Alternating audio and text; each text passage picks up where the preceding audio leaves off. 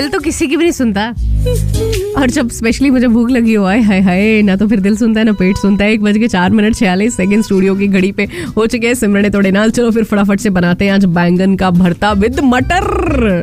And it's yummy and lunch box Lunch box. चलिए Olive के lunch box में आज क्या बनेगा?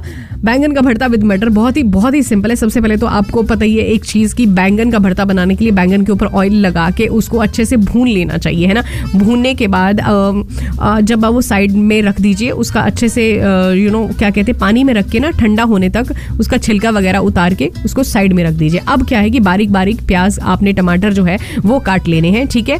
और साथ में हरा धनिया ओके अब कढ़ाई में ऑयल गर्म करना है और जीरा डाल दीजिए। जब जीरा भुन जाए ना उसमें तो फिर आपने उसमें प्याज डाल देना है। जब वो हल्का सा ब्राउन हो जाए, फिर आपने उसमें टमाटर डालना है। जब तक टमाटर पक जाए, ठीक है, उसके बाद आपने थोड़े से मटर डाल देने हैं। मटर जितने भी आप डालना चाहें। सो मटर डाल के ना पाँच मिनट के लिए इसको ढक दीजिए, ताकि वो अच्छे से कुक हो जाए। ओके अब जब पाँच मिनट हो जाए, फिर बैंगन जो आपने पहले भुना भुना था, उसको अच्छे से मैश करके आपने उसके अंदर डाल देना है, जो कि आपने तड़का बनाया है, ठीक है? अब उसको अच्छे से पाँच मिनट तक मसाले को पकने दीजिए, फिर दस मिनट तक लो फ्लेम तक इसको मसाले को आपने पकाना है पूरा लो फ्लेम तक। पहले हाई फ्लेम पर, उसके बाद लो फ्लेम पर आपने बीच बीच में चलाते रहिए ताकि नीचे ना लग जाए, है ना?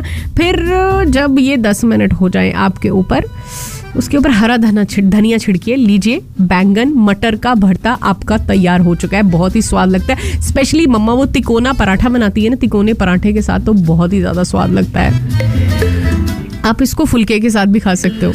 कैसा लगा मुझे बताइएगा ज़रूर, है ना? जो मिर्ची है, वो अपने हिसाब से डालिए आप।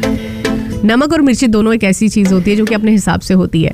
गरम मसाला डालना चाहें तो भी आप डाल सकते हैं। कुछ लोगों को मसाले पसंद नहीं होते हैं, इसलिए।